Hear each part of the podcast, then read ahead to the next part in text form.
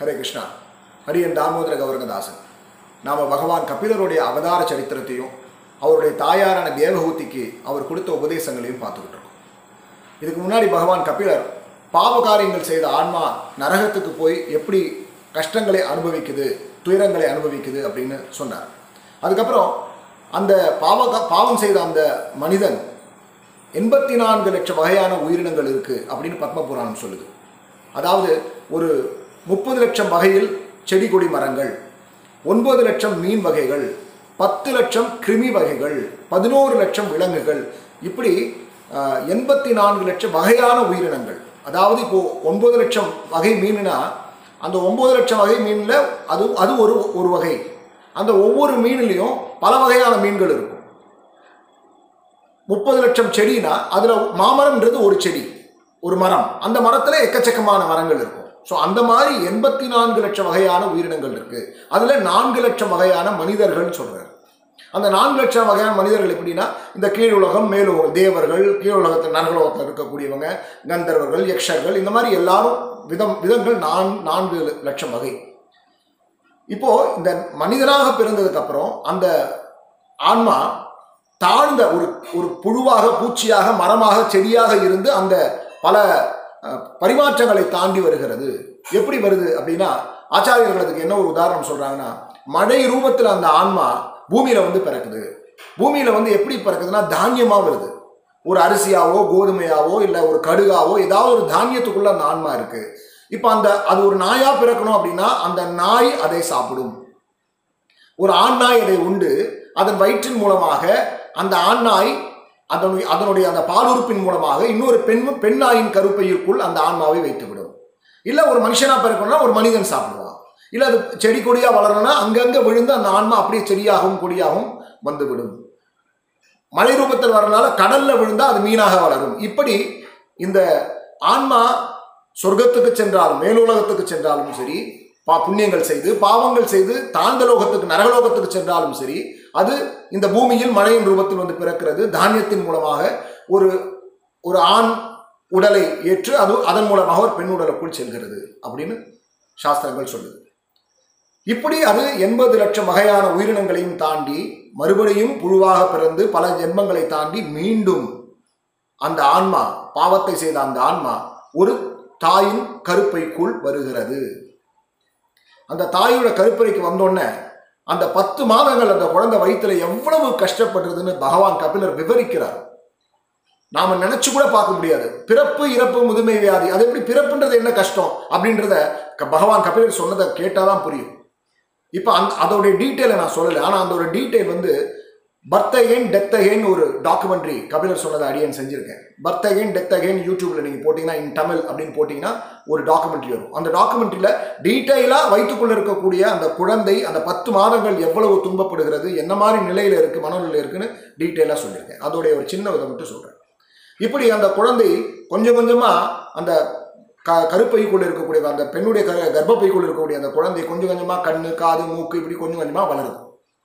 எப்படி இந்த விராட்ட ரூபமாக உலகம் முழுக்க, பிரபஞ்சம் முழுக்க பகவான் விரை விரிந்திருக்கிறாரோ அந்த மாதிரி அது குழந்தையா கண்ணு, காது, மூக்கு இப்படி ஒன்றா வளருது.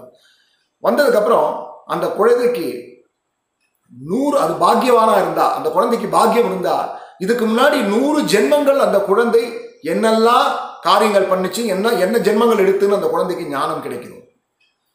அப்போது அந்த குழந்தை இவ்வளவு ஜென்மம் எடுத்திருக்கனா, இப்போ தானே மனுஷனாக வந்திருக்கனான்னு நினச்சி அந்த குழந்தை கவலைப்படும். ஆனால் அந்த இருட்டு அறைக்குள்ள கவலையை தவிர வேறு எதுவும் கிடையாது. அந்த குழந்தைக்கு அமைதியே கிடைக்காது. அப்போது ஏழாவது மாதத்தில் அந்த குழந்தைக்கு உணர்வு ஏற்படுகிறது. அப்போ எப்படி இருக்குன்னா அந்த குழந்தை ஒரு வில்லு மாதிரி, ஒரு வில்லு எப்படி வளைஞ்சிருக்கோ அந்த மாதிரி அந்த கருப்பைக்குள்ளே படுத்துக்கிட்டு இருக்கு. உணர்வு ஏற்படுகிறது. அதோடைய தலை மேல் நோக்கி இருக்கும். அப்போது அந்த பிறப் பிறப்பதற்கான அந்த காற்று, அந்த பிராண காற்று இருப்பாங்க, சடம்னு சொல்லுவோம், அந்த காற்று அந்த குழந்தையை தலைகீழ திருப்பும். ஏன்னா இன்னும் சில மாதங்களில் அந்த குழந்தை பிற பிறப்பு எடுத்தாகணும், பிறவி எடுத்தாகும். அதுக்கு வசதியாக அந்த குழந்தைய தலைகீழ திருப்பும். அப்போ அந்த குழந்தை பகவானை நினச்சி பிரார்த்தனை பண்ணுமா, நான் ஒரு தூய ஆத்மா, எனக்கு இந்த பௌதிக விஷயத்தோட சம்பந்தமே இல்லை, இருந்தாலும் நான் பகவான் மேலே இருக்கக்கூடிய அந்த உறவை மறந்ததுனால, பகவானை விட்டு பிரிஞ்சு இங்கே வந்ததுனால, மாயையோட ஆதிக்கத்துக்கு ஆட்பட்டு பல பாவகாரியங்கள் செய்து அறியாமையினால இப்படி ஒரு பெண்ணுடைய க கர்ப்பப்பைக்குள்ள நான் மாட்டிக்கிட்டு இருக்கேன். ஆனாலும் பகவான் கருணையானவர். அவர் நான் பிறக்கும் போது ஒவ்வொரு ஜீவராசியாக நான் பிறக்கும் போதோ, ஒரு புழுவா பிறக்கும் போதோ இல்லை ஒரு பன்றியா பிறக்கும் போதோ, எப்படி எந்த பிறவி எடுத்தாலும் என் கூட பரமாத்மாவே கூட வந்து என்னைக்காவது ஒரு நாள் நான் ஒரு பக்கம் திரும்பிட மாட்டானான்னு பகவான் என் பக்கமே என் கூடவே வந்துகிட்டு இருக்கார். எவ்வளவு கருணை வாழ்ந்தவர். அவரால் தான் என்னை காப்பாற்ற முடியும். ஏன்னா இந்த ஜீவராசி எந்த உடல் உடலை எடுத்தாலும் அது அதோட திருப்தி அடையும். ஒரு நாய் தான் நாயாவே இருக்க விரும்பும். ஏன்னா அந்த நாய் உடம்புல அது என்னெல்லாம் சுகத்தை அனுபவிக்கிறதோ அது அது ரோடு ரோடா தெரிஞ்சா கூட அந்த நாய் அதை சுகமாக நினைக்கும். இதுக்கு ஒரு மிகப்பெரிய உதாரணம், இந்திரன் ஒரு தடவை ஒரு சாபத்தின் காரணத்தினால பன்றியா பிறந்துட்டார். மறுபடியும் ரிஷிகள்லாம் வந்து, அப்பா நீ வந்து இந்திரன்பா உன்னுடைய சாபம் முடிஞ்சிடுச்சு வா தேவலோகத்துக்கு. இல்லை இல்லை நான் ரொம்ப சந்தோஷமா இருக்கேன். அந்த சாக்கடையிலே இருந்து அழுக்கான இடத்துல இருந்து இப்படி பன்றிகளை பெற்றுக் கொண்டிருக்கக்கூடிய அந்த இந்திரன் தான் பன்றியாக இருப்பதை சந்தோஷமாக நினைத்தார். இந்திரனுக்கே அந்த கதி. இப்படி ஒவ்வொரு ஆன்மாவும் அந்தந்த சரீரத்துல சந்தோஷத்தை அனுபவிச்சுக்கிட்டு அதுதான் சொர்க்கம்னு வாழ்ந்துகிட்டு இருக்கு. ஆனா பகவானுடைய கருணையால எனக்கு இப்ப அந்த ஞானம் கிடைச்சிருக்கு. நான் மறுபடியும் இந்த உலகத்தில் பிறக்க தயாராக இல்லை அப்படின்னு அந்த குழந்தை நினைக்கும். ஆனாலும் அந்த குழந்தை அந்த தாயுடைய கர்ப்பப்பையில ரத்தமும் மலமும் மூத்திரத்துக்கும் நடுவுல படுத்துக்கிட்டு இருக்கு. ஏன்னா அதுதானே அந்த அந்த இடமே அப்படிதான். அவ்வளவு ஒரு கொடுமையான சூழல் இருக்கும்போது தாயோட வயிற்றில் இருக்கக்கூடிய அந்த ஜீரண சக்தியை செய்யக்கூடிய அந்த அந்த நெருப்பு இருக்கே அந்த குழந்தைய தகிக்கும். அப்ப அந்த குழந்தை நினைக்கும், அப்பா நான் எப்படா இந்த சிறைச்சாலையிலேருந்து வெளியில வர போறேன்னு.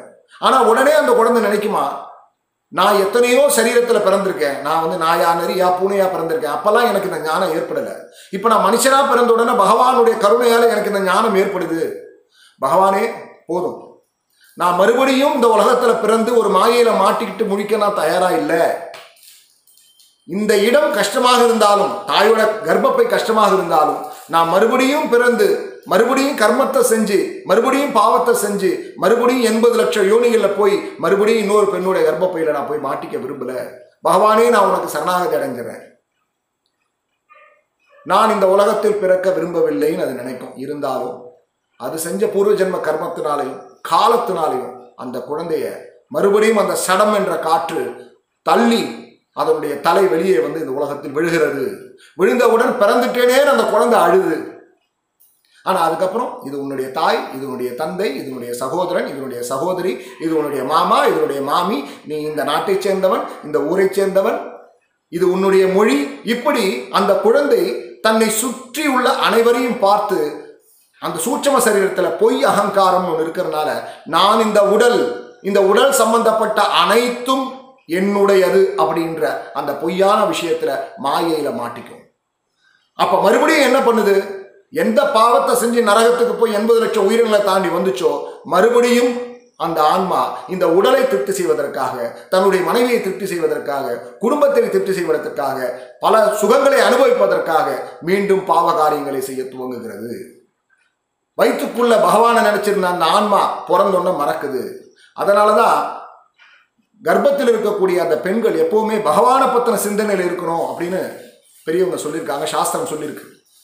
குழந்தை வயிற்றில் இருக்கும்போது அவங்க கண்ட சினிமாவை பார்க்கறது இல்லை கண்ட என்டர்டெயின்மெண்ட் இந்த பொழுதுபோக்கு அம்சங்களை பார்க்கறது, தேவையில்லாத விஷயங்களை பார்க்கறது, இதெல்லாம் பார்க்கக்கூடாது. அவங்களுடைய மனநிலை எந்த அளவுக்கு சுத்தமாக இருக்கிறதோ, பகவானை பற்றி எவ்வளவு கேட்குறாங்களோ, பகவானின் நாமத்தை எவ்வளோ கூட சொல்கிறாங்களோ, நல்ல சுத்தமான சாத்விகமான உணவை எந்த அளவுக்கு உண்றாங்களோ, அவங்க மனநிலை எப்படி இருக்கோ அந்த மனநிலை அந்த குழந்தையும் காப்பாற்றும். ஏன்னா அந்த குழந்தை நல்ல ஞானத்தோடு இருக்கும். அப்போ அந்த குழந்தைக்கு அஞ்ஞானத்தில் நாம் அந்த வயிற்றில் இருக்கும்போதே நீங்கள் கொடுத்தீங்கன்னா அது இன்னும் மாயில மாட்டேங்குது. அப்படி இல்லாமல் அந்த குழந்தைக்கு நீங்கள் நல்ல விஷயங்களை நினச்சி நல்ல பகவானை பற்றி கேட்டு அந்த காரியத்தை கொடுத்தா பிறந்தவுடன் அந்த குழந்தைக்கு அந்த ஞாபகம் இருந்து அந்த கர்ப்பப்பையில் கேட்டது அப்படியே ஆழமாக மனசில் இருக்க வாய்ப்பு இருக்குது. இல்லாதவர்கள் மீண்டும் பாவத்தை செய்து மறுபடியும் முதுமை வியாதின்னு போகிறாங்க. இது ஒரு பக்கம் பாவம் செய்யக்கூடியவங்க. இன்னொரு பக்கம் பார்த்தீங்கன்னா வேத கடமைகளை பின்பற்றுவர் பின்பற்றுபவர்கள் சத்துவகுணத்தில் இருப்பவர்கள். இவங்க ரஜோகுணம் தமோகுணத்தில் இந்த காரியத்தை செய்கிறாங்க. ஆனால் சத்துவகுணத்தில் இருப்பவர்களும் வேதத்தில் விதிக்கப்பட்ட கர்மகாண்டத்தை எடுத்துக்கொண்டு தேவர்களை திருப்தி செய்து பித்ருக்களை திருப்தி செய்து தேவலோகத்துக்கு செல்ல ஆசைப்படுகிறார்கள். சந்திரன் இருக்கக்கூடிய அந்த சொர்க்கலோகத்துக்கு போகணுன்றதுக்காக பல புண்ணிய காரியங்களை செய்கிறார்கள். பித்ருக்களுக்கு பல தான தர்மங்களை கொடுக்கிறார்கள், யஜ்யங்களை செய்கிறார்கள். இப்படி செஞ்சு ஒன்று சந்திரலோகத்தில் இருக்கக்கூடிய அந்த இடத்துக்கு போகிறாங்க.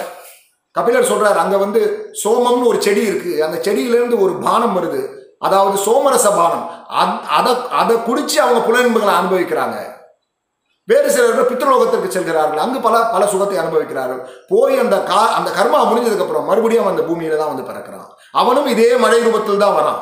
பாவம் செய்யக்கூடிய நரகத்துக்கு செல்பவனும் மழை ரூபத்தில் தான் அந்த பூமிக்கு வரான். புண்ணியம் செய்யக்கூடியவர்களும் இந்த பூமிக்கு தான் வராங்க. ரெண்டு பேருக்கும் வித்தியாசம் இல்லை. ஏன்னா மறுபடியும் அவங்களுக்கும் பிறப்பு. இந்த புண்ணியம் செய்து சொர்க்கத்துக்கு சென்றவர்களும் தாயின் கருவறைக்குள் இருக்கணும். என்ன அவங்க மனுஷங்களா பிறப்பாங்க, இவங்கெல்லாம் பல பல ஜென்மங்களை கடந்து வருவாங்க. ஆனா மனிதர்களாக பிறந்தாலும் அதே பிறப்பு. பத்து மாதங்கள் கஷ்டம். நான் இப்ப டீட்டெயிலா சொல்லல, நீங்க பர்த்தகன் டெத்தகன் அந்த டாக்குமெண்ட்ரியை பார்த்தாதான் அந்த பிறப்புன்றது எவ்வளவு கஷ்டம்ன்றதை புரிஞ்சுக்க முடியும். மறுபடியும் முதுமை, வியாதி, மரணம், திரும்பவும் மாட்டிப்பாங்க கர்மபந்தத்துல. ஆனா என்னுடைய பக்தர்கள் அவங்க எந்த வர்ணாசிரம தர்மத்தை கடைபிடிச்சாலும் சரி, அவங்க எந்த வேலை செஞ்சுட்டு இருந்தாலும் சரி, எந்த தொழில் செஞ்சுட்டு இருந்தாலும் சரி, அதை எனக்கு அர்ப்பணமாக செஞ்சிடுறாங்க. அவங்க அந்த பலனை எதிர்பார்க்கறது கிடையாது. அவங்க சம்பாதிக்கக்கூடிய அந்த பணத்தை வச்சு இந்த உலகத்தில் இருக்கிற விஷயங்களை சுகத்துக்கு போகிறது கிடையாது. புலன் புலனை இன்பங்களை இந்த புலன்களை திருப்திப்படுத்த முயற்சி செய்வதில்லை. அவர்கள் எப்பொழுதும் என்னை தியானித்து, என்னுடைய நாமத்தை உச்சரித்து, என்னுடைய கதைகளை கேட்டு தன்னுடைய புலன்களை அடக்கி விடுகிறார்கள். என்னை திருப்தி செய்வதில் ஈடுபடுகிறார்கள். பகவானை திருப்தி செய்வதில் ஈடுபடுறாங்க. பகவானுக்கு அர்ப்பணம் பண்ண அந்த நைவேதிய பிரசாதத்தை சாப்பிட உண்கிறார்கள். இந்த வகையில அவங்க அந்த முக்குணகத்திலிருந்து விடுபட்டு விடுகிறார்கள். எனவே தாயே, நீங்கள் எப்பொழுதும் தூய பக்தி தொண்டை எடுத்துக்கொள்ளுங்கள். பகவான் கிருஷ்ணருக்கு சரணாகதி அடைந்து விடுங்கள். பகவான் கிருஷ்ணருக்கு நீங்க சரணாகதி அடைஞ்சீங்கன்னா உங்களுக்கு முழுமையான ஞானம் கிடைக்கும். பற்றுதல், இந்த உலகத்திலிருந்து பற்றுதல் வரும். புலன்களை அடக்கி விடுவீர்கள். தன்னுணர்வை பெற்று விடுவீர்கள். இதனால் நீங்கள் அழி அழியாத என்னுடைய வாசஸ்தலத்தை அடைந்து விடுவீர்கள் அப்படின்னு கபிலர் தன்னுடைய தாய்க்கு அந்த பக்தி யோகத்தோட சிறப்பையும் பகவானுக்கு பகவான் கிருஷ்ணருக்கு சரணாகதி அடைய வேண்டிய அந்த விஷயத்தையும் சொல்லி கொடுத்தாங்க. இதை கேட்ட உடனே தேவகூதி தாய் இதை மனமாற ஏற்றுக்கொண்டார். அவங்க சொன்னாங்க, பகவானே, உங்களுடைய அந்த நாபியிலிருந்து தான் இந்த மூ மூ உலகமும் ஈரேழு பதினாலு உலகமும் ஒரு வருது. எல்லோருக்கும் தந்தையான பிரம்மாவுக்கு நீங்கள் தான் தந்தை. அவரையே நீங்க தான் கிரியேட் பண்றீங்க. ஆனா அப்பேற்பட்ட நீங்க என்னுடைய கர்ப்பப்பைக்குள் வந்திருக்கீங்க. ஒருத்தன் பாவம் செஞ்சு ஒரு கீழா கீழான ஒரு ஒரு ஜென்மத்தை போய் அடையிறான். ஆனா நீங்க உங்களுடைய பக்தர்களை காப்பாதற்கு காப்பா காப்பாற்றுவதற்காக, அர அர அசுரர்களை அழிப்பதற்காக பன்றி போன்ற ஒரு தாழ்ந்த ஒரு சரீரத்தை ஏற்றுக்கொள்கிறீர்கள். எவ்வளவு உங்களுக்கு கருணை இருக்கும். ஆனா உங்களுடைய பக்தர்கள் அந்த ரூபத்தையும் போ வணங்குகிறார்கள், புகழ்கிறார்கள். அப்பேற்பட்ட ஒரு உத்தமர் நீங்கள் சொல்லி கபிலரை பயங்கரமா புகழ்ந்தாங்க. அந்த அம்மா ஸ்துதி பாடினாங்க. அதுக்கப்புறம் சொன்னாங்க, உங்களுடைய நாமத்தை உச்சரிப்பவர்கள், உங்களுடைய லீலைகளை கேட்பவர்கள், உங்களை எப்பவுமே மனசுல ஸ்மரிச்சுட்டு இருக்கக்கூடியவர்கள், ஒரு சண்டால நாயை தின்னக்கூடிய குடும்பத்தில் பிறந்திருந்தாலும் அவர்கள் யாகம் செய்வதற்கு தயா தகுதி உள்ளவர்கள். அதாவது பிராமண நிலைக்கு உயர்கிறார்கள் சொல்றாங்க. அவங்க எந்த குடும்பத்தில் பிறந்திருந்தாலும், எந்த தாழ்ந்த குடும்பத்தில் பிறந்திருந்தாலும் அவங்க வழிபட வேண்டியவர்கள், குருவாக பாவிக்கப்பட வேண்டியவர்கள். ஏன்னா அவங்களுக்கு அவங்களுக்கு எல்லா விதமான தகுதியும் வந்து விடுகிறது. உங்களுடைய பக்தராக இருக்கக்கூடிய காரணத்தினால் துறவரம், அக்னி ஹோமங்கள் செய்து விடுகிறார்கள், சாஸ்திரங்களை எல்லாம் படித்து விடுகிறார்கள்.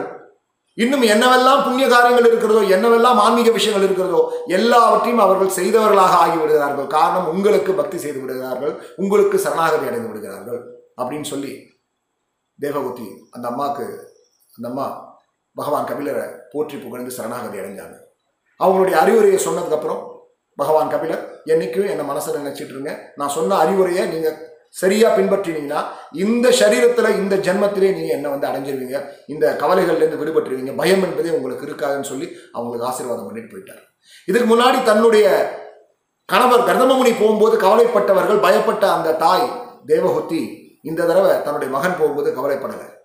அவங்களுக்கு இந்த உடல் என்ற எண்ணம் போய்விட்டது. ஆன்ம ஞானமும் பகவத் ஞானத்தையும் பகவான் கபிலர் கொடுத்து விட்டார். அதுக்கப்புறம் அந்த துறவு மாடத்துல பல ஆண்டுகள் தங்கி பகவானை மனதில் நினைத்து அந்த சமாதி நிலையை அடைந்து பகவானுக்கு பக்தி தொண்டு செய்து பகவானுடைய வாசஸ்தலத்தை பகவானுடைய தாயாரான தேவகூதி அடைந்தார்கள். பகவான் கபிலர் வடகிழக்கு திசையை நோக்கி போனார். இந்த கங்கை வந்து சமுதிரத்தில் சேரக்கூடிய இடத்துக்கு கங்கா சாகரம்னு சொல்லுவாங்க. அந்த இடத்தை பகவான் கபிலர் சென்று அடைந்த போது அந்த கடல் பகவானை இங்கேயே தங்க சொல்லி பகவான் கபிலருக்கு ஒரு இடத்தை கொடுத்துருக்காங்க. அந்த கங்கா சாகரத்துல பகவான் கபிலர் இன்னும் தியானம் பண்ணிட்டு இருக்கிறதா ஆச்சாரியர்கள் சொல்றாங்க. அந்த கங்கா சாகரத்துல பல யோகிகள், பகவானுடைய பக்தர்கள் பகவான் கபிலரை ஸ்துதி பாடுறாங்க, புகழ்ந்து பாடுறாங்க, அவருக்கு மரியாதை செலுத்தி கொண்டிருக்கிறார்கள். அப்படிப்பட்ட கபிலர் துவாபர யுகத்துல பகவான் கிருஷ்ணரே கபிலர் பகவான் கிருஷ்ணரே வந்து பகவத்கீதை என்ற உயர்ந்த ஞானத்தை கொடுத்திருக்கிறார். ஸ்ரீமத் பாகவதம் பக்தி யோகம் என்ற ஒரு ஒரு உயர்ந்த யோக முறையை கபிலர் மூலமாக நமக்கு கொடுத்திருக்கிறது. நாமும் அதை பின்பற்றி பகவானுடைய இந்த அறிவுரை ஏற்றுக்கொண்டால் நாமும் இந்த ஜென்மத்திலேயே பகவானுடைய வாசஸ்தலத்தை அடைய முடியும். பகவான் கபிலர் சொல்றார், நான் சொல்ற இந்த அறிவுரையை யாரு ஸ்ரத்தையா கேட்கிறாங்களோ, யாரு தேவகுதி அவர்களுடைய செயல்களை பற்றியும் அவங்க பகவான் மூலமாக கிடைச்ச உபதேசம் மூலமாக கிடைச்ச கிடைத்த விடுதலையை பற்றியும் கேள்விப்படுகிறார்களோ அவர்களுக்கும் பகவான் கிருஷ்ணரின் மீது தூய்மையான பக்தி ஏற்படும். பகவான் கிருஷ்ணனுடைய வாசஸ்தலத்தை அவர்கள் அடைந்து விடுவார்கள். யார் இந்த கபிலருக்கும் தேவஹூதிக்கும் உள்ள அந்த விஷயத்தை, அந்த கதையை, அந்த சரித்திரத்தை சொல்கிறார்களோ, கேட்கிறார்களோ, இருவருமே பயன்பெறுவார்கள், உயர்ந்த கதியை அடைவார்கள். பகவான் கபிலர் சொல்றார், ஸ்ரீமத் பாகவதத்தில் ஆச்சாரியர்கள் சொல்றார். நாமும் அந்த கதியை அடைய வேண்டும் என்று பகவானை பிரார்த்தனை செய்து கொள்வோம். அடுத்து ஸ்ரீமத் பாகவதத்தின் வேறொரு சரித்திரத்தில் சந்திப்போம். ஹரே கிருஷ்ணா.